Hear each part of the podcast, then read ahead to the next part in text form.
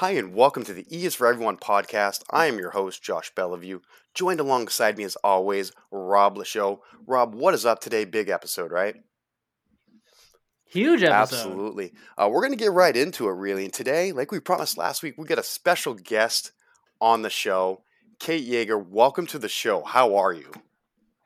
Thank you so much. I am doing great, gents. More importantly, how are you? I heard there was some weather that really got that really tried to put a, a throw throw a nice little nice little frag grenade over into your uh, podcasting moment here yesterday. Absolutely, yeah. So we were supposed to actually do this yesterday.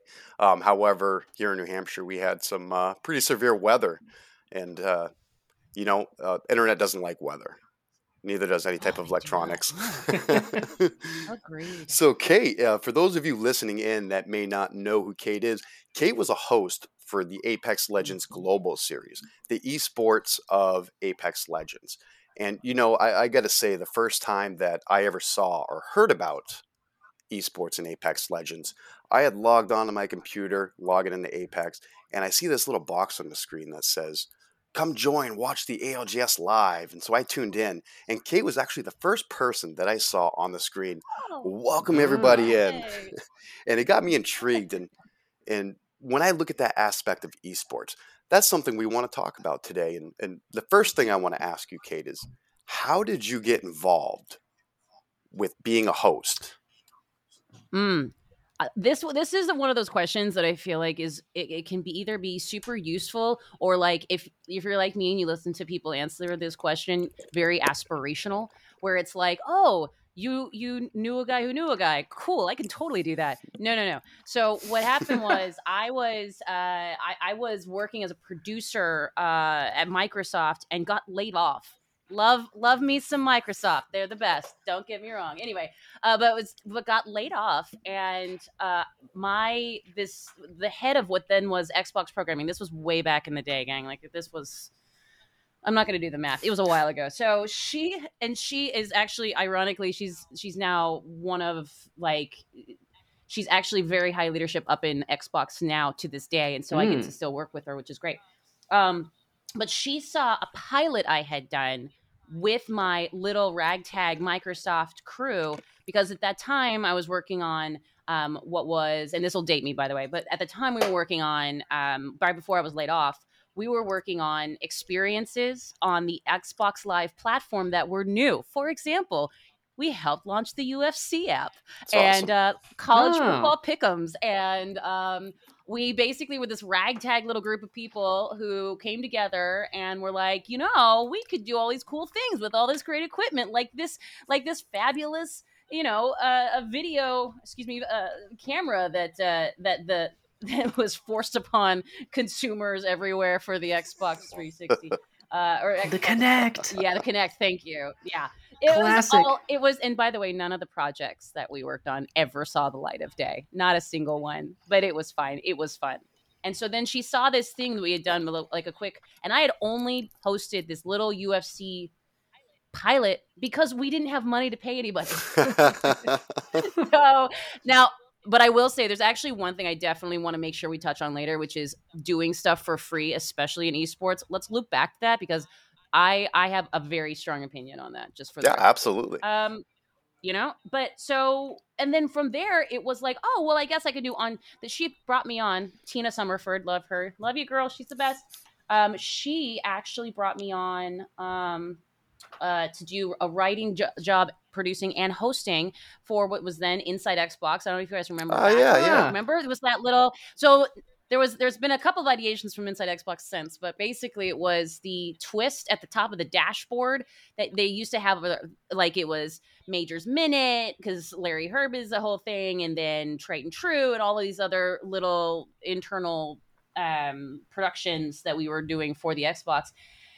And then that went under too, which was super fun. I love getting laid off by Microsoft, by the way. It's the best. It's the, seriously the best. Just kidding, by the way. I should say from a from us. This is that's probably a terrible timing given where we are in the like the last week or so. I've had some friends that unfortunately lost their jobs at some of the studios, but they are the best. They're talented. They will absolutely land on their feet. Of this, I am sure. But um, so then basically, where I had before this u- stupid little UFC pilot, I had just assumed I was going to be a producer and a writer and just and just kind of go with where the you know where the jobs were. Um, after that, when I was brought on to actually when I got actually started getting paid to be a host, all of a sudden it was like, oh, okay, so I should make this part of my future. And so I sort of, in in very similar regard, just kept trying to build on those that experience, trying to do as much as I could, and uh, yeah, and here we are, I guess. Awesome, and. Yeah. So we, we talked a little bit before before the podcast started, and we were talking about the difference between being a caster and being a host yeah. um, in, in the yeah. world of esports. And, you know, this is a growing industry. It's something that mm-hmm. not as clear as defined as you would see in regular yep. sports. You know, in, in, my opinion, you look at something like the NFL. I'm, I'm going to use that as an example here. You know, you tune in to Monday Night Football. You know you're going to hear Troy mm-hmm. Aikman. You know you're going to hear Joe Buck. You know who mm-hmm. these people are, and they're going to cut right to the halftime show, and they're going to go back to the host mm-hmm. that we're talking before the game started. And you know you're going to sure. see your Dan Marinos and your Bill Cowhers, and you know you're going to see all these people that you're familiar with. You know these people, and in, mm-hmm. in my opinion, that makes and breaks a lot of esports out there. You know, I, I like watching the ALGS. Now, I, I, could go tune in to, you know, ImperialHal's stream and I, and I could watch his point of view, sure. but that's not as fun as listening to the actual yeah. production. Agreed. I mean, I, I would, I'm the type of guy, I would rather listen to the, the whole production and hear mm-hmm. the people speaking, the host, the casters, everybody. I, I want to hear their insight. I want to hear their takes. And in my opinion, a lot of that makes or breaks how great esports going to be. So, I mean, what what is really the difference between those two jobs inside of esports? First off, I love that you brought up the NFL. My fiance actually works at the NFL awesome. day in and day out. So so very much understand that that dynamic. And he is uh, an associate director over there, oh, so really I understand cool. the production too, right? So it's and, and I, I, do I want to also say Josh, a huge, Josh and Rob, guys, a huge thank you for not just being so wonderful here and gracious and everything, but supporting that that mindset of wanting the production value. That's a that's a really big deal. And I think I think what and this is actually it's funny this this kind of um, goes into why I will not be at the um, London LAN why I'm not why I'm mm. no longer with unfortunately the pro league and it's there is no animosity here but the reality is that it is business and I think everything I'm about to say comes back to that one universal truth mm-hmm. right now depending on which esports you see which esports you which esports which esport you follow which shows you tune in for there is different amounts of money that people can throw at their productions. Some remember all of this. I mean, esports is great, but it's generally speaking a loss leader. Oh, right? absolutely, hundred percent. Exactly. Really, until Game Pass came along, the Xbox was a loss leader for Microsoft. It just mm-hmm. was, right? And so the reality is that in, in, my personal opinion and again this is this is my my mm-hmm. thoughts mm-hmm. here um, a host is a luxury right you have what the algs has done and i fully support and understand why they did it right it's very like I said, it's business. They only have so much money to do what they what the most that they can do. And the fact is is that they what they've done now is they've got all of their casters also hosting which they can do because they're so incredible these individuals that it's take it's taken a long time to find this entire roster of of casters and and all of them can can spin multiple plates at once. The truth is, I am not one of those people that can cast. I, have never. I've. I think I may have tried a couple of small indie titles for Xbox several years ago for stream. And you, trust me, you do not want to see me do that because that is not my skill set. Not even close. And quite frankly, I like I like I said before we got on casters have a unique and incredible ability, whether they're color, whether they're play by play, and ours for ALGS, gang, they can do it all. Do I wish that they had the ability to just do one thing? Yes, because I want want them the width and breadth and depth that comes with that. But I fully understand when ALGS is up against all the other esports that you could possibly switch to on your Twitch you know, like I get it. So, and the other thing is, and maybe this would circle circle back as well. from a just a, a point of view, like a hey, let's make sure we mention this if you're ever wanting to get into esports gaming, really entertainment all up, whether you're on camera or behind. It is unfortunately a very fickle business. It's very just so the reality is the reason I don't have any grudges is because this is just this. This is just, you know, the the business that I'm in. And believe me when I tell you, it's it's I've, you know, I've had I've I've been taken over other people. I've been, you know, other people have been taking over me, and and vice versa. It's just it's just a, an easy thing and under to understand. And I'm not. I guess I'm I'm I'm not as much concerned with that. The point is is that a host, in my personal opinion, for these. And actually, I think the LCS had, had a lot to some of this happen recently as well, where they got rid of their I saw host that. or their right their their I guess designated Yeah. It it all comes down to numbers, and it comes down to the uh, the ability for the higher ups in these esports, whether that's the tournament organizer or the developer or the the you know whomever it is that's the the parent of these esports esport organizations it, it really comes down to them being able to justify to their bosses hey we're doing great. And you know what? The other thing is i don't have as high of a social following as a lot of other people and that's a moneymaker too. Like you're bringing in people that's amazing. So my whole thing is that with a host from the roles and responsibilities standpoint you are the glue if in a, in a traditional sense you come in and you're like i'm going to give you context for what you just saw i'm going to help bridge and ask some really impactful questions that will spark an interesting discussion like you said josh to be able to have those those those fascinating sort of very analysis driven conversations with the analysis the an anal, analysts Hmm. gosh I have been. I'm so sorry. I've also been sick for like two weeks. I feel that. And this is a medicine head, the likes of which I have not seen in quite some time. But the host, in my personal opinion, is is is not just a traffic coordinator for things, but they hype, they maintain uh, uh, you know, a thread throughout the broadcast, whether that's a 15 minute or 15 hour broadcast. They are really here to sort of alley oop.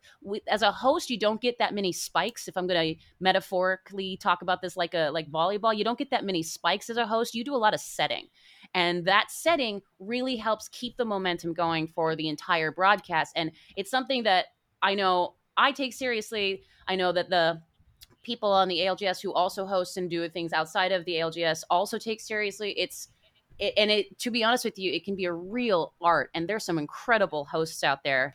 Absolutely, So, uh, going back to one thing you said, you know, um, sure. and, and I, I do want to touch on this. We actually talked our last two episodes. We've actually talked about it quite a bit, as far as how esports is a billion dollar industry. Everybody keeps saying that, and and that's kind of one of our big talking points here in this show every week is where is this billion dollars? Like, where does it go? Mm, Who's got it?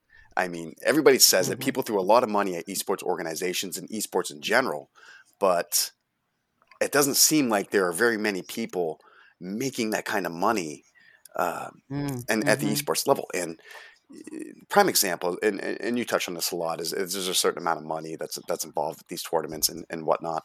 Um, the ALGS this season, you know, six million dollar prize pool. You know, you, you do the math Mhm. on that, and you think that there's what Mhm. there's there's at least four uh, thirty teams in Yep. EA or I'm sorry, EMEA. There's 30 teams in North America. Um, I, I would assume it's safe to assume I'd, I'd have to go back and look, but there's also 30 teams I would imagine in APAC, APAC South, South America. Mhm. You know, you, you do the Mhm. math on all these teams, and really, at the end of the day, how many of these people are getting paid? The top 10% of them? Yeah.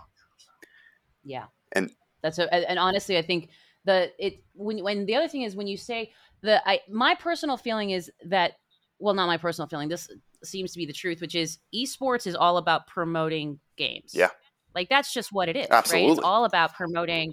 So the reality is that you're actually looking at a very expensive hot like well, so let me back up depending on who you are, depending on which esport you are, you're looking at a very expensive overhead potentially. Call of Duty, COD League, Mhm. that's a really, or Call of Duty World League, that's a really good example. I don't know if you've ever watched them. Absolutely, Like, yeah. It's every every single segment is sponsored, and they do. Let me be clear, they do actually. I'm my personal opinion, they do a great job bringing in the sponsorship in a way that's. I mean, it, it- it's like everybody's in on it. Everybody knows. You know, this is presented by Mountain Dew. That's fine you know but they it's very do- organic. it's it is yeah and, and i think i think i should say it's it's the most organic that i have seen from esports in a while and what that shows me is that literally every they're trying to offset the cost of this very expensive promotion for cod like that's just what it is um, and it's not necessarily and that's also by the way that's that's that's very black and white i'm sure there's Absolutely. I'm sure numerous nuances. But at the end of the day, the whole point of esports is to increase reach and audience and to create an audience that then you can sell to, which is perfectly fine. That's how the, you- you mentioned the NFL. That's how most traditional sports do it. 100%. So- they're all involved in, the, in the media rights and, and going to the COD League, oh, actually, when we talk about the COD Oh, League, yeah. you know, if, if, I- if I'm not mistaken, there's a buy in to that. And it, it's not cheap. Yeah, it's like twenty mil. Are- really? It's 20. I did not know million. that. I should it's, have it's known gone that. up actually. It's it's No gone up. I believe now it's it's twenty five it's more now. than that now. That's what it originally was was 25. That's what they call a barrier to entry. yeah. Yeah, I, I don't have that. So so you, you definitely won't see Nightmare does? If we- there. I was gonna say, gang. I don't think any one of us would be sitting here right now if we. And not that I don't think everybody's awesome. I think you guys would do Yeah. amazing. But twenty five mil, Uh-huh. one of us would be on a Yeah, yacht. yeah, I, I definitely wouldn't be uh, sitting here in New Hampshire right now. That that is absolutely one hundred Mm-hmm. percent correct. I, I definitely would be sitting here. Um, Yeah, we'd be doing like- this on a but yacht. one thing, one thing I can say about that, and and you know, uh, it's a good point you bring up where esports is kind of a loss leader for most games, where it's just basically promotional. You know, when, when companies go out and advertise, they're spending money mm-hmm. and they're not necessarily making that back, other than through name and word of mouth and organically gaining fans. You know, everybody at this point in their in their life has heard of Mountain Dew. Do you think Mountain Dew is going to get any more sales on promotion? Let's be honest for a minute. Yeah. Right. So one Yeah. thing I do like in the system, I do like actually, you, you see it with Valve with with Dota two. Um, I, Oh, I yeah. talk a lot about Dota two because I think it has one of the best systems out there for esports. You know, Crowdsourcing. yeah. So that's what they do for other tournaments is it's all crowdsourced, but at the same time for these teams and for these orgs. So I've believe it or not, uh, a, a little uh, a little teaser is you may see Nightmare Mm. very very soon playing in the in the uh, yeah in the Dota Pro circuit. Um, yeah, it's announcement you. coming soon, so that that'll, that'll be soon. But uh, the one thing about that I can tell you is that the organizations actually do get money back from these sales in game. Uh, you can have a whole pack of voice lines, skins, uh, banners. I mean, there, there's a lot actually in that, and orgs actually get a, a portion, a good portion of the proceeds back. I I got all the math. Obviously, I'm not gonna I'm not gonna give all the math on stream, Sure, of course, but um, yeah, they they get a good portion of that back, which helps fund the orgs for traveling. So on top of that, the prize pool is all crowdsourced. So the amount that Valve is really spending to get that game funded, if you will, is very little. Mhm. Um, you know, they, they allow the fans to do everything. And, and a couple of years ago, the uh, the the TI, the international for Dota 2, was like forty three million dollars, and that's just Mhm. nuts. You know, an eighteen million Oh, yeah. dollar first place, you are an instant millionaire. You win that, Yeah. you never have to work a day in your life. Well, and actually, Josh, let me ask this question because it used to be that you would also that that pri- that that battle pass that which is basically that the crowd Mm-hmm. Yep. sourcing crowd yeah crowdfunding um, is where everything came from. That battle pass, I'm not sure what they call it now. It's still the but, battle pass. Um, is it still Yep. a battle pass? Okay. Uh, it used to be that only a quarter of that would go towards the the prize pool. So I don't know if that's still the case or if that I was something believe that, that to was still much, be the case. So the packs that you buy, so every organization that plays, whether it be tier one, tier two, or tier three, you can actually buy the supporter packs for these teams. And Mhm. uh, I, I want to say it's 50% of that funding goes directly to the TI as well. So and that I love and so and I'm with you a thousand percent because not only does that I mean it, it does such a it does such a grassroots it's it no let me back up it's odd that it does such a great job because it's such a grassroots thing for a I mean Ti I I did interviews for Ti back oh god which TI was it you know what let's not uh, it was back in the day way early on um and uh and I it, it's it is such Dota is such one of those. I mean, I, I know everybody likes their League of Legends. I fully understand why, but like an MMORPG like Dota is so universally accepted and loved. And those, we did. Uh, the reason I'm bringing this up is because we did interviews in Korea and in where else? I can't remember the other place, but Korea particularly in my mind because these these guys were rock stars even back then. So Yeah. like and and Korea was not great back then. I mean, they're they're I don't remember how they're doing now, but anyway, the point is is that like I love that as well because it puts the fans in the driver's seat and it lets it lets Valve just say, "Hey, you do your thing. It's up to you to see this go higher and higher." And then it becomes this great competition and becomes this huge inflated ugh. Yeah, I'm into it. Absolutely. I mean, the great thing about that is, you know, when it's when it's crowdsourced like that, and they have less overhead, that means they have more money for production value for, say, keeping a host like, say, yourself. Yep, yep. And- In fact, I know I know the host for well, that well, you who used to be the host, Kaci Aitchison. She and I actually auditioned for that role together, um, and uh, she's great. She's un- and honestly, she still works at Valve, and Valve does things like every year they take their entire employee base to Hawaii for a week, like Oh. that. That's like, pretty and awesome. Like, I'm into go. it, right? I mean, talk about a benefit. Holy cow!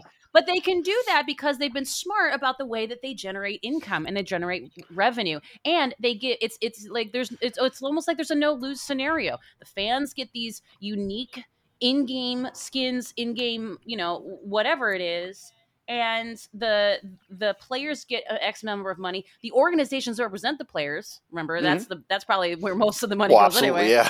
they get yeah and understandably they get some of their revenue back and on top of everything else they have this great pro circuit that goes that you know is all over the world and it jumps up support and you've got majors and you've got minors and you have the whole the whole nine yards they do it right. They they really do, and you're, and you're absolutely right. And, and you know one thing I can say about that, going back to Apex Legends. So if you had, and, and I know it's few and far between right now, but if if you allowed uh, EA respawn, whoever's going to be in charge Mm-hmm. of making the decision, I imagine it to be EA, uh, and you said, hey, listen, Mhm. let's let all of the pro teams have skins in the game. Uh, Yeah, maybe literally Uh-huh. maybe different drops, maybe different uh, different you know um, I forget what they call them that you drop on the ground and the hollow Oh, hollow sprays. sprays. Thank you, thank you. The hollow Yeah. sprays. Uh, Flutes, you know, whatever. make one for every org and let people purchase it. Give you give the organizations or the teams themselves if they're not signed because you shouldn't exclude them because they're not in an organization. Give them a portion of that funding and take the rest and put it towards funding for the actual ALGS. And and I tell you Yeah. this, how many people out there are huge fans of T, uh, T, TSM and would I was gonna say as soon as girl as soon as they as soon as they announced girl was on, I'm like like literally I was looking for my girl merch to see if I could wear it today. Anyway, yeah. Well, I mean, and I know she's I, I recognize that there's a flexibility. She's gonna be like a streamer and and also competing in other Yeah. tournaments and everything, not necessarily pro league, but yeah, And that's awesome. Kudos to her, by the way. She deserves it. I mean, I, I think absolutely. one of my favorites. Um, I remember her doing some doing some casting work as well for a, uh, Apex Legends. She oh my gosh, gang, she is so much fun and she is great. She she keeps up with everybody, um, and and everybody roots for her every time she's on in lobby and. Um, uh, she and I also work together. Do you remember um, Level Up with Girls? I do. I don't do, I do remember that, yeah. series, I remember right? the series. And actually, what's funny is that I got to ghostwrite for her. Like that's she, it was, it was this, and that's it, it's funny because that's actually what what I do most now is I I do a lot more writing on on various things. So that's really fun. But I think she's one. She's a great example of someone who's taken. Uh, I mean, gosh, the grind is real with that girl. I think she was actually did did it, did I see it right? I think she might have been playing in a, a tournament or maybe just streaming while she had COVID. She did that. Like, yeah, Take a nap, babe. what are you doing? I, I think she was Gotta teammates with uh, with somebody from team, TSM during that tournament as well, if I remember correctly. Yes. I think I, you're right. Uh, was it Shiv's tournament that he did? Oh gosh, that's a great question. It oh, might have been. Shiv. I love him. Ah, that FPS. Yeah, uh, absolutely. Oh, and and you know one one thing I, I do want to ask you, Kate, is um, sure. what goes into so on game days, right? Mm-hmm. this is a big production. There's a lot of moving pieces and a lot of moving parts here Sure. between jumping screens, jumping back and forth to hosting casters and whatnot. What goes into the preparation for something like Mm. this? Like, how does that how does that all play out for a day? Like, when do you start? When do you finish? And, and what goes on in between? So I will say during Pro League, and I can only speak for obviously seasons one and two, and then the previous. I, I don't know what we called them. I can't remember. Circuits. Circuits, I think yeah. we had like winter circuits, summer Uh-huh. circuits, that kind of thing. So I can only speak for that. Um, but I, I, I will say generally, generally, if you're in season, it kind of just doesn't end. And I think if you ever if you ever look at this, that sounds it's not intended to sound like whatever, but th- th- that's the truth because and and that's that is where burnout super duper happens. Just know that. But um as much of a grind as and apologies my two dogs are in the back and they've decided now is the time to start fighting around so if you hear that they're just two french bulldogs living their best life anyway so in terms, in terms of preparation though and this is a great example um, uh, if you ever see shocks she she does a lot of um, sort of preparation this is what i go into probably because people are stupid and have asked you know dumb things like do you not prepare for shit which is stupid sorry that i just swore anyway so, from a preparation standpoint, it's important, I think, um, not only so when you come up to a big LAN, right? So right now, the casters, the um, they're going to be looking at scrims, all the international scrims. That's obvious. Yeah. But I think the other thing is that the reason I say you're always on is because much like the players, you're always looking for the next story, the next storyline, the next narrative. As much as you want to see where they're dropping and what main they're going with and are they changing up the team comp, which is all very important for sure. But I think one of the things, and God bless them, Fallout, Mr. Apex himself, he, I don't know, I don't think he sleeps. I love gang. Fallout. He is amazing. There is no way he sleeps. There's just no way. He has a preternatural understanding of every single seemingly every single player in that lobby, he's like, oh yeah, their daughter once did, or their mom once had a, you know, like just his understanding of who they are as a person and a player is so incredible. And for me as a host, the thing that was important was to find to understand a little bit certainly the mechanics certainly understanding all of those different data points that you needed right um, and see, to see how the teams were facing off against each other but the truth is is that the thing that we always forget and i think the thing that a great host brings and Fallout and Raynday, these are two guys that are so good at it. The th- important thing is to remember that there's a person behind the mouse and keyboard, there's a person behind the controller. And that gets lost a lot because when, unless you're seeing that person in the post show interview or you're watching them in picture in picture on their stream, you know, going solo or whatever, you kind of forget that part. Um, and so, from a preparation standpoint, it never ends because you're all like, that for me it would be yeah, I would watch scrims, you know, and I would watch as much as I could in the amount of time while I was also like Fallout doing a full time job elsewhere, um, and other and all a bunch of other gigs in between.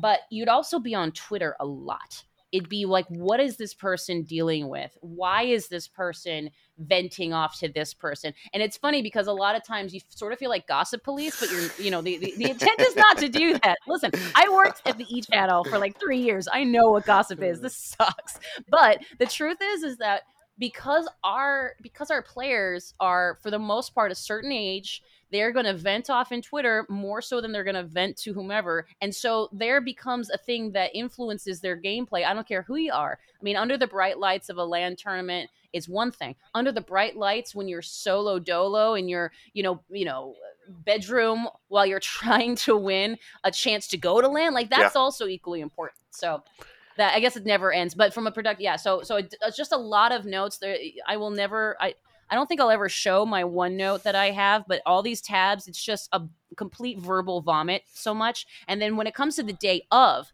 I had a another template that I created to to sort of keep up because as I mentioned a host you have to be sort of a traffic cop in a lot of ways and the truth is is that for the most part depending on what production you are, the host is the one that gets talked in the ear the most by production. They're the ones who will need to keep things going or to slow them down or to speed them up or to go straight. So we're so often also a conduit for the production side. And so for me, I had everything written down. Um, I've got like like glass for um, teleprompter but as we all know algs was not that kind of show which is totally cool um, but um, I will say that it helped to have everything down, and it was just it, it just got to the place where you'd have multiple screens obviously and multiple windows up every everywhere. It would always have one window that had the map. I'd always have another window that had the pov twitch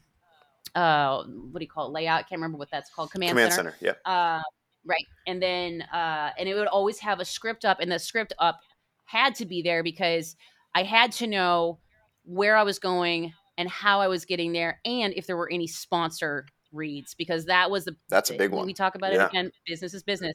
You got to get that Yep. stuff right. You certainly do, and and you know I I, I can relate to you in a lot of ways, uh, not necessarily uh, as far as as far as hosting or casting uh, in esports. So I used to actually travel around the uh, United States and Canada as a public speaker, if you will, and a sales Hmm. trainer. So when COVID happened, I didn't travel as much. I was I Oh. was kind of home Yeah. quite a bit, so I was doing it all um, by Zoom, where I'm used to going and I'm talking to people. Maybe I'm talking to five people, maybe I'm talking to five thousand people. That's everything in between, all that, as well as a lot of these. Uh, if you will, uh, training sessions where they're pulling people from all over Canada, the United States, and bringing them to uh, Natick. Massachusetts to do uh, a, a big training session.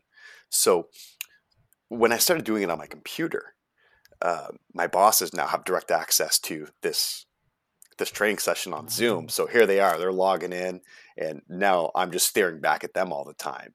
And, and I'll It's bizarre, and isn't it, when they start typing on that keyboard and I'm looking at the little thing and their names lighting up like they're typing, I'm like, oh, great. And, and I can relate to how much focus is really involved at this point all of a sudden as I'm trying not to panic as I know they're about to yell at me. yeah. Well, and to keep, and you know what's funny? The, another word for keeping momentum is keeping attention. Yes. and that's it's so it's so like it's so hard to do and i i often equate at least from a hosting perspective i often equate some of these um sort of from the commercial break to the next commercial break as a plane in the air. And you got to keep the plane in the air because if you don't it's dead air and then you die. And i will tell you if i'm doing this i've i've been a host for hire and on camera talent whatever the nomenclature presenter i've been that professionally for more than 10 years. And so for me that has become i like it actually blends in my social life so i don't i don't usually let hmm. like there's not a lot of dead air in my conversations i don't mean to say. It is a like occupational hazard for sure but it's also come by honestly because the the thing the absolute worst thing ever is dead air and Yes. it's, it's the thing that will uh, right it, it, it gets to my core and i think that's what producers really want you to feel like anyway because it's their job to keep the dead air from happening and it's your job to be the voice that continues that momentum and keeps that attention so You know, I think a lot of people in this industry, they're always looking for the right things to say. Well, When you're in this type of job, correct me if I'm wrong, but you're always looking for the right things Sure. to say. You're trying to find that perfect line or perfect pitch or whatnot. And, and something when I was learning how to be a public speaker that my boss used to say to me is the only person who knows you made a mistake Mm-hmm. is Mm. you. That's it. yes You are the only one that knows Josh, that. God, that's good. That's the best. No, that is such good. That is such good advice, and it's one that we all have to take. But it's absolutely one that, like, oh my gosh, like spot on, man, spot on. And in fact, I think I feel like it's it's happened to me more times than I can tell you. And it's also a, a it's remarkable how quickly you feel like It's about the recovery. the kid. Yes. Oh my gosh. It's about the You're recovery. It's- absolutely right. Got to be a you rubber know, band. You, could you swing could be right off back the, action. you action. could be off the beaten path, and Oh yeah. as long as you get back on it, nobody knows you were off the path to begin with because they don't know. Nobody knows any any oh, better. Oh yeah. Well, other than and you. for me, I I was gonna say I I often would lean into my maybe insecurities isn't the right word. I think I would lean into my flubbing just because I got to the place where I was like, it was first of all, I should mention no hosting gig I've ever had outside of esports, to be clear. None of them have been the grind as long as they are, which is why I I love our casters. This this pro league crew are the best at what they do, but they are running marathons every single time because usually there's more than one you know it, more, there's more than one region and it's a whole day thing. And so i would i would flub up lines and i would just like okay i guess i'm doing that now and, and sort of be very transparent because that was my coping the ability there. But you're absolutely right. It's like if you if if the the absolute worst thing you can do is dead air and tell people that you did something wrong when nobody could tell. And i 100% agree. And quite frankly i agree because i have a supreme amount of experience in both those areas. And and you know one one thing I can say to that is I, I always enjoyed being a public speaker um, and a sales trainer. Of course, my public speaking related to psychology of sales, if you will, is, is the best way I can describe Wow. it. Yeah. You know, t- uh, teaching a process and teaching people how people psycho- psychologically react in a sales situation. That was the majority of what I what I teach in a nutshell. Um, and, and one thing I always enjoyed about teaching people was when you are a host or a caster, public speaker, whatever it is, if, if you are the one with the microphone in your hand and you are Mhm. doing the speaking, you can be whoever it is you want to be. You are in control. Do you want to make people laugh? Do you want to make people cry? Do you want to give them some type of inspirational story? That is one thing that I really enjoyed about being a public speaker was being able to play on the emotions of others. Um, you know, happy, cheerful, you know, a story where you get a standing ovation, whatever it is. It's it's a Mhm. really good feeling. But my question for you, Kate, is is what really got you into what made you want to do this? What made you want to get into hosting?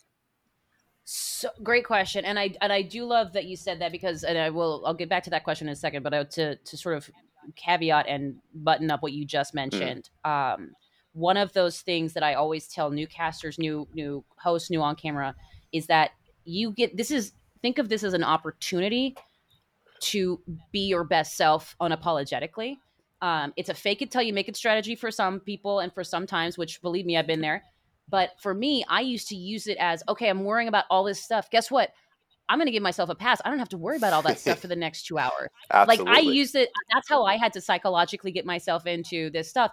And honestly, to bring that to the next question, a lot of it had. I mean, a lot of my my the reason i have such a positive feeling about hosting is that I I literally marry it to positive thinking because I get to like put my stuff to the side because that's what they need me to do anyway. So it's it's sort of a win-win oddly. Um, but the reason so my dad was a feature reporter for 25 years on television. Wow. Yeah, it's not not too bad. Um, and he the truth is is that I think where I should have had like maybe fear of of being in front of I I I had this great gateway, this great easy like you know, oh, this this person in my life like I think if he was an electrician, I wouldn't be as scared of electricity. You know what I'm saying? Like I would be I'd be like Sure. super comfy with like circuits or circuit breakers. I don't know. Obviously I'm not. Um, but I think that element and because of the positivity that he had with it, he had fun. And, and I should say the feature reporter thing was an important part because um, he, he wasn't like go and you know check you know check out the you know talk to the murdered families you know mur- murdered person's family you know for the six o'clock news. Like he wasn't that. He got to do the fun stuff. And so uh, in in in a lot of ways from the early on I, I equated it with fun. I think the other thing is and i hope this doesn't sound like i'm tooting my own horn but there's only so many things I am good at or can do. and like like I'm the first to tell you, like there's there's only so many things that like I have I like to do and and can do okay, you know, and that and and this is one of them. And I think again, it came from like, it started off as positive. I grew my experience level, and a lot of my stuff, like a lot of how I started out, was simply parroting. Like I- like I wasn't breaking any like the bank. I wasn't doing anything out of the ordinary. I wasn't reinventing the wheel. I just had so much fun doing something, and like I, you know, I just I guess I just started getting better at it because I was already having fun doing that. Sure. And I think a lot of times we equate that to like gaming. Yeah. I mean, until the grind gets you down and you you you get burnt out at like 25. You know, it's Not that everybody does It's, that. it's funny you but- mentioned that uh, about gaming. I mean, a lot of people involved in esports, even owning organizations or being involved in orga- organizations casting, uh, I, I think they all started because they had a passion for gaming. I don't think many people got into the gaming industry by I got to get a job, so I'm just going to go into gaming. I don't think that's how they really the started. money. Here we go. yeah, I think they got into it because they liked it. They, you know, they probably yeah, and and I'm going to date myself here a little bit, Kate. Um, please. when when I started gaming, I was just a, a young boy, and the Nintendo had just come out Yeah. and was a big thing. It was a big deal. So uh, I'm dating myself a little bit now, but that's really when my, when my my dreams and And what- came out. and that so many people josh honestly so many people that i know when we when you ask about like the deep pull when you ask about where they got that passion for gaming it's because it started off with your family in the living room and nintendo is absolutely at the cornerstone of so many of those stories so many Mine was Duck Hunter.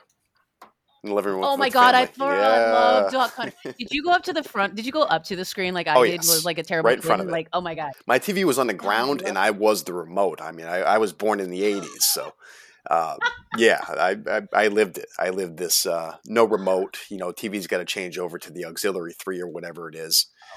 get the get the little orange and white duck hunter gun and walk up to the TV, Yeah. shooting and blasting away at the ducks.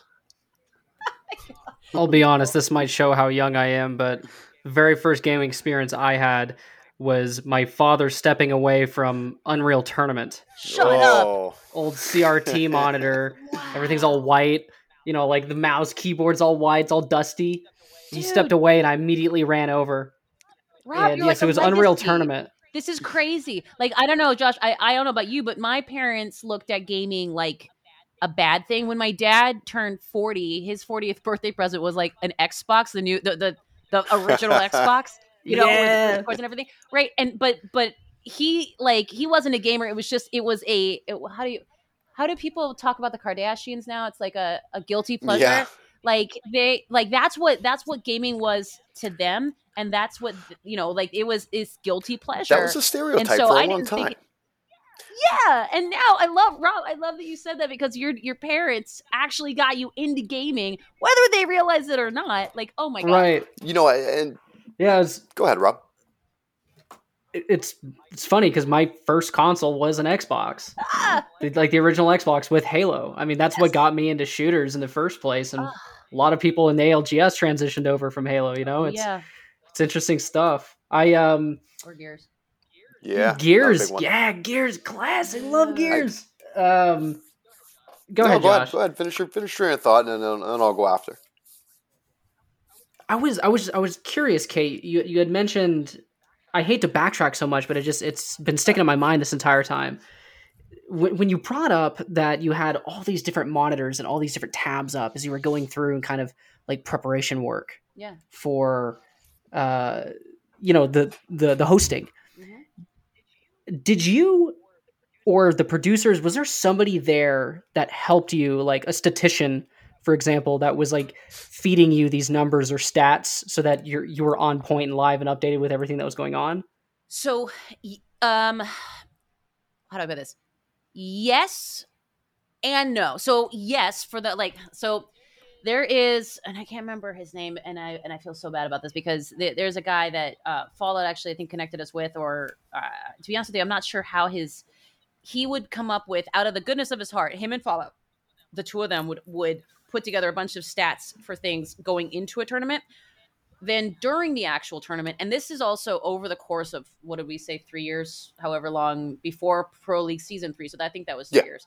Um, and there would depending on which who was doing the the tournament organizing sometimes it was the ea group and then we moved into i think pgl and then somebody else they would generally be keeping an eye on things that we would have graphics for. So, you know, win loss, team comp, which who is uh, you know, who, how many how many gibbies do we have in a lobby, that kind of a thing. right? so so 20. Um and um and so then uh so we would have those sort of relatively high level stats. Um but in terms of like other more niche kind of like nitty-gritty stuff, um it would often come from the casters and prime let's be clear primarily fallout 'cause that guy knows everything. And and so for us it was oh somebody has it was a very let's let's put it this way it was a very collaborative area. We definitely had stat support. Um i don't think we had the support that well no i know that we don't necessarily have like like i'm sure the lcs and cod all of these have like multiple people like in the wings just sending off things at all times. Um, we had basically high level collaborative stuff um, because we're you know trying to trying to put together some interesting stuff. And i think the other thing is that this all goes also back to asking intelligent questions of the analysts.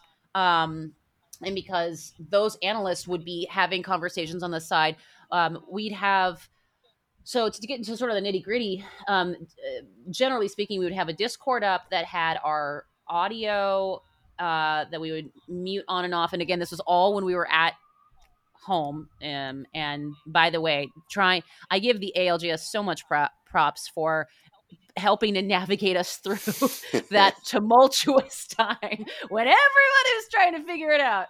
Um, and basically, I, I got to tell you, uh, there's so many engineers that I am sure pulled their hair out when they talked to me because I am not an engineer. I will never be an engineer, but God help me, they found their way through my system at my home.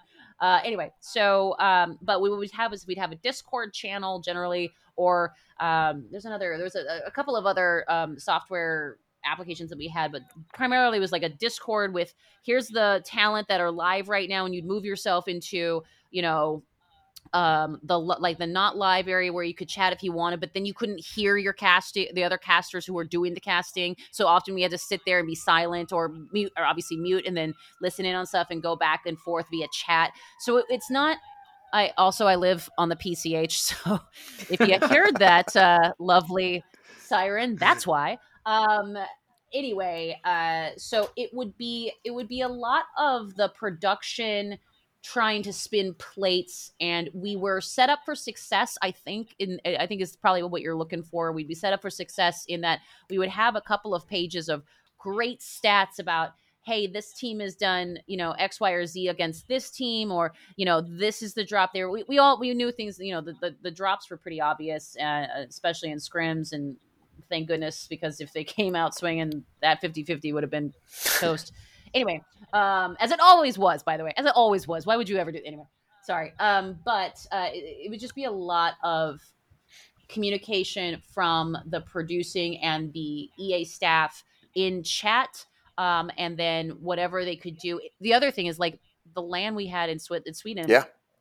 god bless them. We had some great Legendary. oh some great statisticians ready to go there. And so you know and we got the benefit of being like you could see how it worked in person and God, yeah, we, so they're nice live. Is- there a big difference between Oh my live and, and doing it from the comfort of your own home? Is, is there? I, I know there's a big difference as when you're there, you're in the atmosphere and everything, but production wise, uh, what's the difference between the two? production wise the the production i'm used to works on LAN the production i'm not used to works at home uh, although now i'm used to the one that works at home so basically on LAN i got an ifb in my ear i know where i'm going to be from x time x time to x time. Um, i also know that if i need to have a conversation on the side about something i heard about a player i can go and talk to our our ops and they are literally ready to go. We we had so many different little storylines and so i can also like the thing about that the thing about in person from a production standpoint a i'm able to have a side conversation that could generate a whole segment which was so nice and so much fun and it just it sparks so much curiosity and so much fun and so much interest that then would create something really organic and brilliant i thought.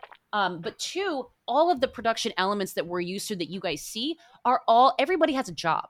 Every single person has a job. So i'm not worrying about whether my lights are working.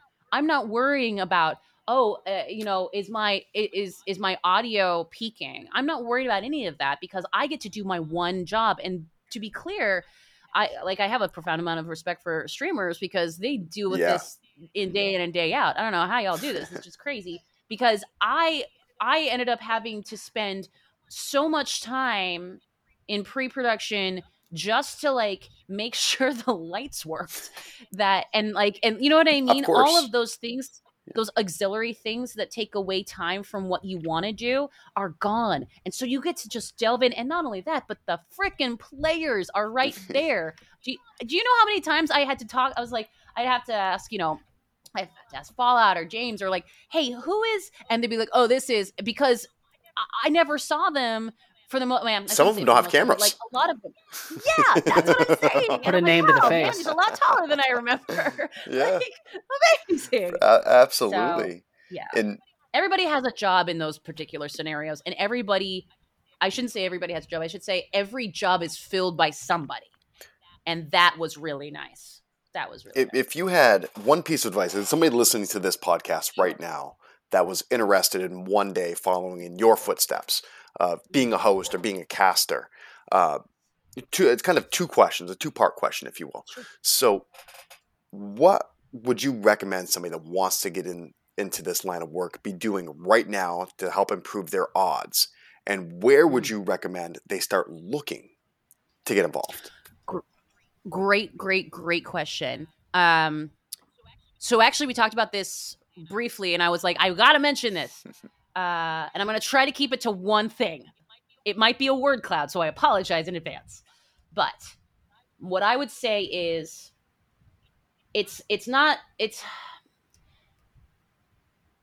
find out oh what's the right word it's like i, I kind of want to say it's not who you know it's what you know but at the same time it's getting to make sure that the people you want to know know that you know those things mm. a lot you know um, so i think here here's what it comes down to is that um, i i don't know if i would be as and i define success in in i mean everybody defines success in different ways i define success as i am able to pay for a fabulous life and do so doing things that are on camera and off and I like that's my my my level of success. Uh number of followers obviously I don't care that much cuz if I did I would work at that more. Um uh you know so for me the success the successful bar is being able to be paid a reasonable amount of money to do what you like to do on camera. So if that is the goal, that's the north star, um, I would say that the and bearing in mind that I don't know how I don't know if I would be as successful if I started out right now. That being said, if I did, it would become I think it, it would be something where I think I would probably do what I kind of did already, where where I got a different okay, let me use this as an example. So, say, let's use the LCS as an example. If I really wanted to be a caster for the LCS, I would sit there and go, you know what? I'm going to go and try to work for Riot. I'm going to go. Wait, mm. wait, am I getting that right? Yeah, right. Yeah, yep. right. Thank you. Oh boy, it's been a day. It's been actually a long. It's been actually a long three weeks, and I'll say that later. But anyway, um, so I would get a job at the parent company for for which I want to be a part of. Obviously, still being open to and, and uh, open to things that come my way, but I would basically figure out a way to get into the sort of a um, the the, the creative side, a writing side, um, even a producer side, and understand, get to know the inner workings of that area of that that business because as we bring it and this is a great podcast to have this conversation it is all about business and the way to do this is to make yourself valuable invaluable to that business in order to find yourself up there now it obviously is a fickle business entertainment always is um, and so that's why I say be open to other things as well. But if you have a real goal, find yourself in something like a riot and try to figure out a way to be paid to do paid to understand the company better does that make it, sense it certainly does and, and now that you've just mentioned pay um, one more thing we, we talked about you you touched on this actually right at the beginning of the podcast uh, and, yeah. and, now i, I want to come back to uh, what you said at the beginning where you talked about pay and gaming. And, and before you get into that, yep. so we talked about this, I think, on our first podcast um, pay for professional players, right? You had a lot of people yep. that'll go through. And it doesn't. It could be Apex Legends. It could be Dota. It could be Counter Strike. It doesn't matter the game. There are a lot of people that are going to play at the professional level, and they are not. They're going to have to go work a full time job. I, I would yep. be shocked Mm-hmm. It, it would shock me right now if more than 10% of, and I'm just going to use Apex as an example, of professional yep. players relied strictly yep. on that pay. You know, there are very yep. few in Apex Legends that are paid an actual living wage. And in my opinion, I think it has a lot to do with the amount of money that's up for grabs. There's just not a lot there. Um, mm-hmm. uh, there is and there isn't. Let me rephrase that. I mean, if you finish in the first couple of spots out of over 120 teams, yeah, you're you're going to be all right for the year. But for the yeah. majority of them, they're not going to get that kind of money. And and I want to hear your thoughts on on pay, mm-hmm. especially host and caster pay is as well. Mm-hmm. Um, like you said earlier. No, this is a, and, and I, I I always like talking about this because I think visibility is better I don't think that, I don't, and, I, mm-hmm. and I'll be honest with you, I'm not airing any dirty laundry that anybody doesn't already sure. know. Um, and so so we talked about my fiance works for the NFL, right? And um, traditionally, and as and I have the experience of having worked and by association then paid by various entities, right? And and various industries, I think is the right way to sure. put it. So when you're doing and actually when, when like for me the, the the the biggest money comes from corporate events it comes from corporate um gigs of any kind because they want the best and they go and they like it's a very competitive thing and you have to get the best anyway when it comes to sports and i lump esports into it when you compare entertainment all up and the sports section including esports it is a marked difference my rate for algs my rate for any kind of sports related anything is significantly less than my day rate on a regular Xbox gig, right? It's it's it is significantly less and that is because I know from experience that I would not be able to get work if I charged what I charged to them. Um, and it becomes it becomes cost prohibitive. And even now obviously like even now a, a, host is still is a luxury in that you know obviously i'm not going to i'm not a part of pro league season three. And a lot of that well i assume i assume all of it god help me. But uh what has to do with dollars and cents and understandably so. And so for me i always assume that the rates are lower because they are for esports and gaming and for sports all up here's what i will also say um i and I recognize how privileged this is going to sound. So just know that I'm very, I am self-aware. However, there is in my my personal opinion is I, I don't think anyone should do anything for free. I I recognize that you get some exposure if you are um, a casting a tournament for free, if you're hosting a, a stream for a company. At the end of the day, it's not. It does and again, there's no way to not sound privileged, but the reality is that you're not doing yourself a service, I think, for devaluing yourself at that place. I think doing things for free, understandably, people come to that place where they they they feel like they have to, and I get it. Um, it for me, I have I, I don't I've set dangerous precedent before when I've charged too little. And so when I take that kind of thinking in mind and I think about not charging at all, um, and again, I'm you know I'm I'm later on in my career here, so again, privilege. But I will also say that there is certainly something. There is a way to do it and make money even if it's not even if it's like i said like i take a pay cut to do apex I, I i did all three years which is totally fine because that's just the norm in that arena. But doing anything for free i think is super dangerous not just for the individual. I mean it's one thing if you do it for your university it's, like i like fine i get that. I, I think but, a, a, lot of what that is is that's a dangerous precedence. I mean so yes. I, I, say this all the time to esports players uh, going at the professional level I mean, you have a lot of these guys signing with teams that are paying them zero dollars. Say, what what oh, benefit yeah. does that bring you? If, if you're not yep. going to get paid, you know you're good. When you're if you're in a pro league, it doesn't matter what game you're playing. If you are at the top level of that game, you are worth something, right? Mm. And if you take a contract for free and you're not getting any money, you're setting a dangerous precedence for other people to justify paying everybody else either less money or no money at all. So yeah. always, if if you're good at something, uh, an old saying, if you're good at it, don't do it for free. And you know, I'm, yeah, sorry, Rob. I'm I'm 100 percent on board with that. I mean, I'm, i can relate to that. And, and, Kate, I don't actually think it's privileged what you're saying there. Okay. Um, when I moved, no, I mean I can see that. Anyways, uh, when I moved from the Northwest to to Vegas, as I've a long time DJ, I've been DJing for 13 years now my god. Um, when I moved down here, I said I would no longer do things for free, and in bringing up like potentially providing less pay for other people. How many times I had run into scenarios? I said, "Hey, you know, I negotiate my rates, blah blah blah." I'd have a client, and they'd say, "Oh, well, I know so and so who would do it for free." And there's so many people that are just wasting their their time and energy and saturating the market, for lack of a better term. Yeah. And it takes real talent or or or you know veterans of that particular industry and devaluing them. Yeah. Well, and I think so I don't think know, it's privileged at all. I and I appreciate that too. I think I think I go to that place because I I feel like I you know I, my, even when I interned, I I made money. You know, when I was back in like my early twenties or whatever, and and it's because I went looking for something that was paid.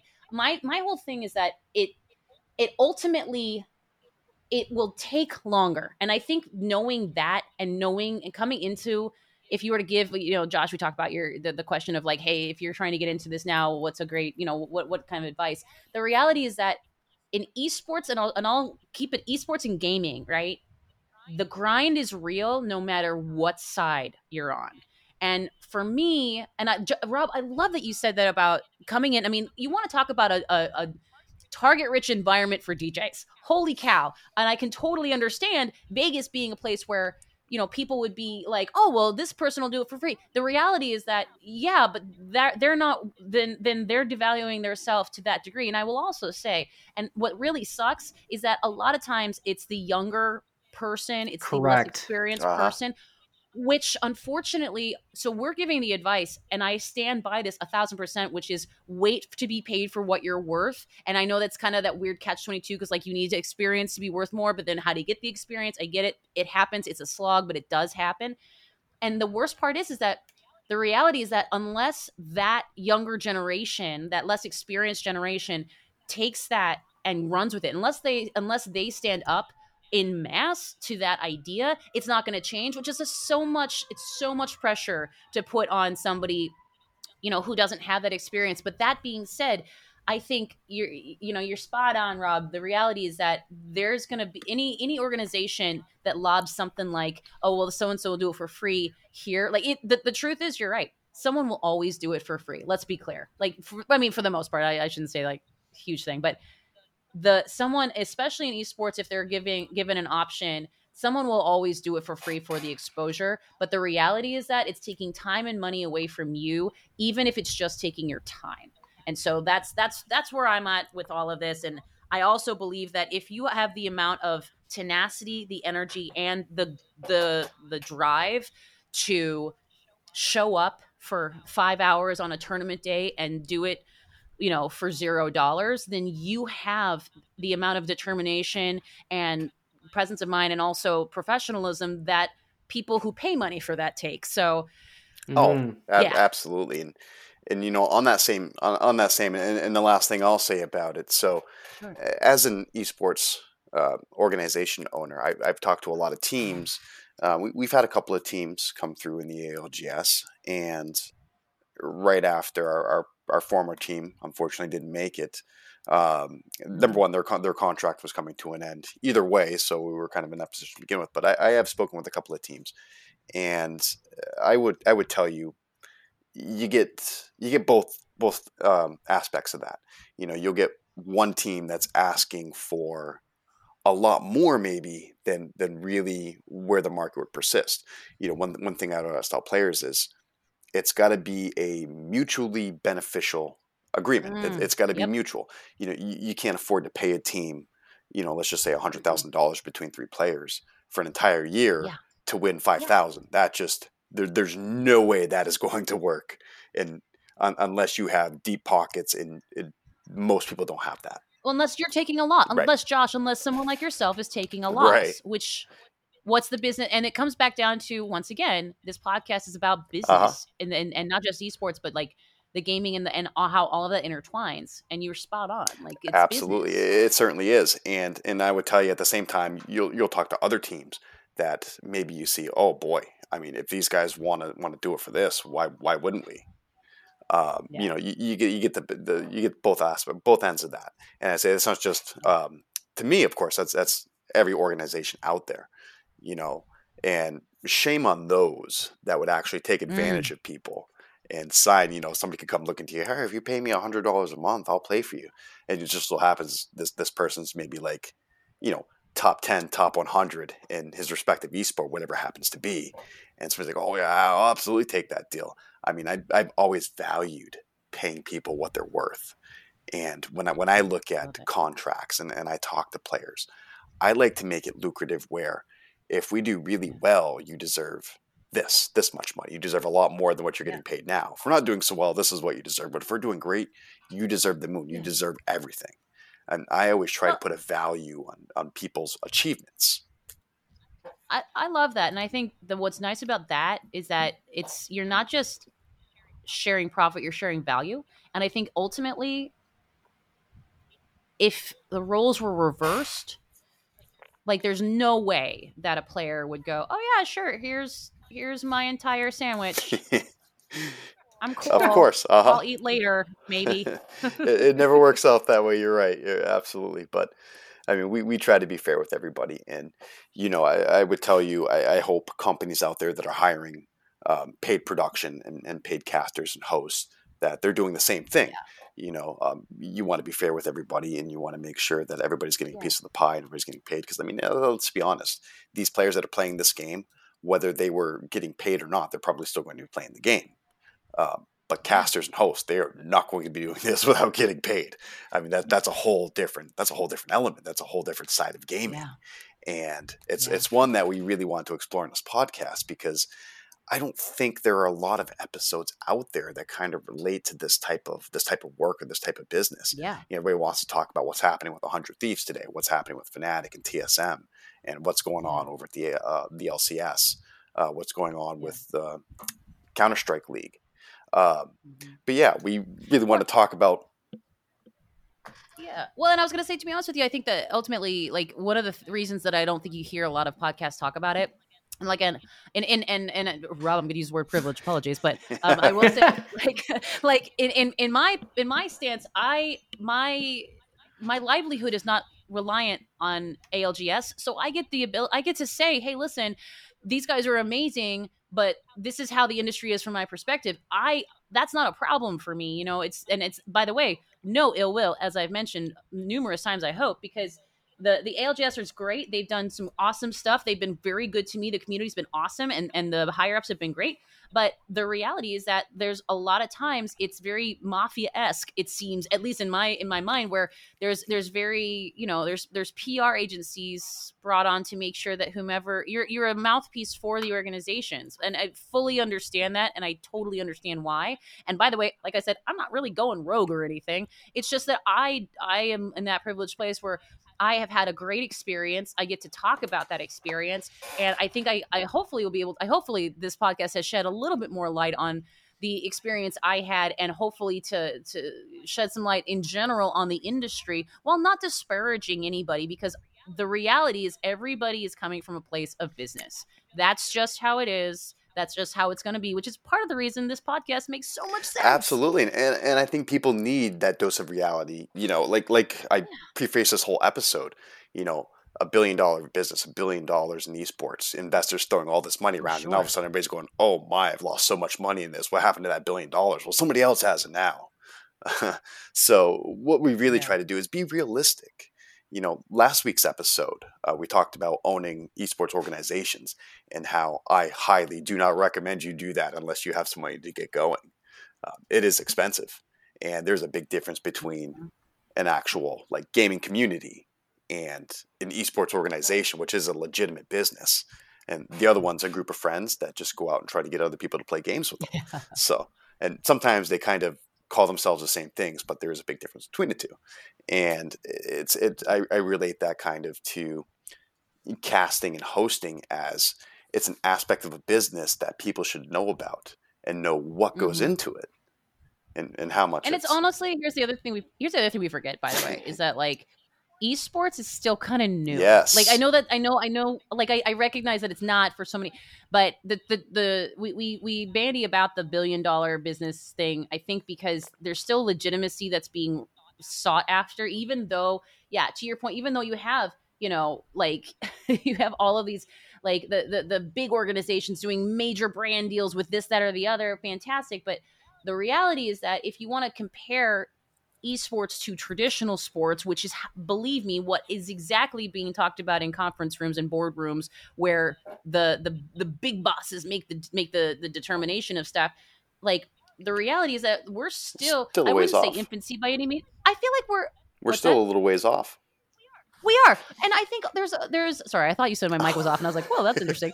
No, but there, I actually equate it, and I, would be curious, Josh, Rob, you tell me what you think. I I think of esports as being in kindergarten. That's where I feel like we are. Like, I'm curious if you're if you're in that same boat, or where do you think where do you think we are in a in a sort of an industry, Josh? So I, I tell you that, uh, like we talked about last week, I think we're right where you just said we're in kindergarten. We're, we're still in its infancy. And we talked about this a lot actually in our first episode, where we look at when esports really started to take off. And, and you can actually look back at that timeline. And it's probably in the, the Y2K decade is when it really just started to yeah. explode. I mean, over the past probably seven or eight years has it really, really become a big thing. The NFL, the MLB, mm-hmm. the NHL, the NBA, they've been around for all of them have been around for over a, over a century. You know, they've, they've been playing since probably the mid 1900s. Um, I'm sure if you look back at the NFL, they've been around since the 1920s. Um, you look at the NHL, they've been around since actually I think it was 1897 was the inception of that league. Don't ask me how I know that. and you, you look at the NBA's been around forever. You look at uh, MLB's been around forever. You know they've had all these years to really perfect that industry and how they make money and how everybody you know what the norm is you know how the process works you know if somebody follows that sport they know exactly how that sport works they know the process of how players come into the league. They know the process of the games. They know what all these athletes make for money. And mm-hmm. everything's just common information. They know when free agency starts. They know how much team how much cap room their teams have. I, I think one day esports will be at that level. It'll be a little bit different than your mm-hmm. traditional sports, I think, but I think over the next probably 10 to 15 years from now, I think is when you'll really have a solidified esports scene. Because you got to remember, our, our parents didn't grow up in this type of environment you know. Yeah. And now that well, Rob. well, not. Uh, I, I would. I wouldn't say like you know to the extent it is now. I mean, heck, when I was a kid, if you had told me I could I could watch professional esports on cable television, I'd say you're crazy. That's not going to yeah. happen, and here it is. Hundred percent, and and you know, I'd to, to finish my point. One of my first jobs, actually, one of my first jobs was uh, E League. E League. Oh yeah, for Counter Strike. nice. I know. Believe me, I, I like literally. I made my parents watch like on TNT, TBS, TBS. Yeah. God, anyway. But yeah, Rob, a thousand percent. Sorry.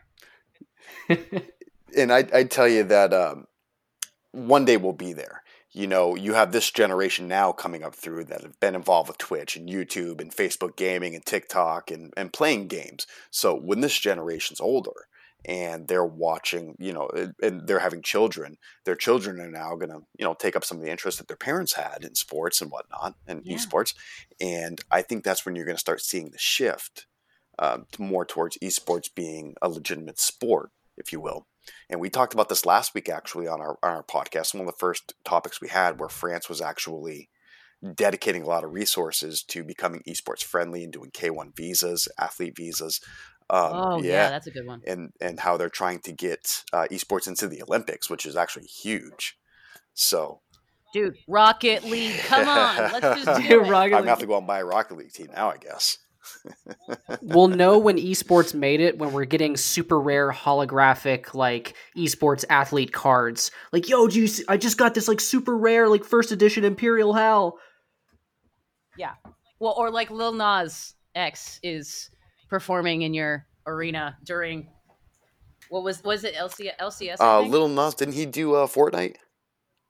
Was did he Fortnite do a Fortnite concert or something like that? I, I think he did do like he collaborated with a song for League.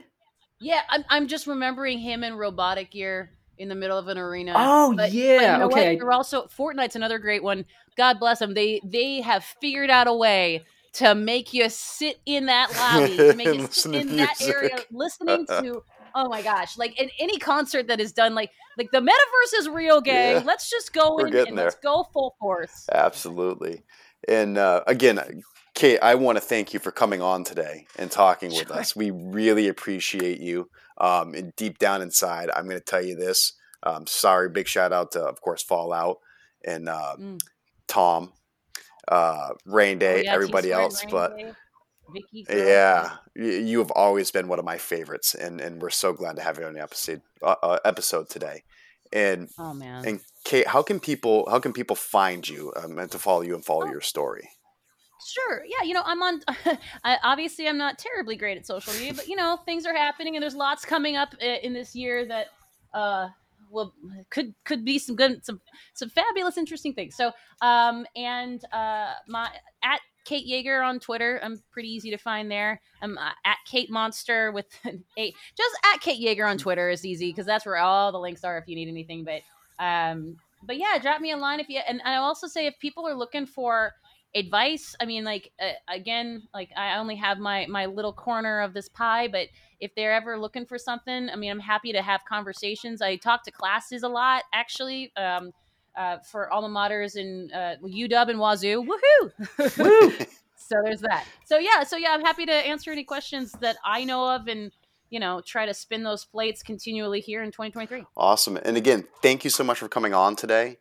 And as always, we hope our listeners enjoyed our episode today. Kind of raw. We just like to give it as it is and, and just tell our perspective on gaming and the business of gaming. And next week, I think people are in for a big treat um, I, I have a couple of friends that we kind of have differing opinions on esports and what's legal and what's not legal. For instance, um, aim yeah, assist they versus hate mouse aim and keyboard. Here they hate go. aim assist. They, they don't think if you're on a controller, you They're should wrong. be uh, you should be playing professional sports with people on a mouse and keyboard. So we're gonna have a really fun time arguing next week. Probably gonna get pretty heated. Um, they're good sports, though. I'm a good sport about it, so it's gonna be a lot of fun. I'll tune in. Here we go. and on behalf of myself, Rob, and Kate Yeager as well, uh, thank you so much, everybody, for listening. And remember, five star review, like it, leave a message, uh, questions, comments, concerns. By all means, reach out to us at E is for Everyone podcast on Twitter. More than happy to answer any of your questions or discuss certain topics you want to hear on air. And as always, thank you so much, everybody. Have a great day. Thanks, gang. Ciao.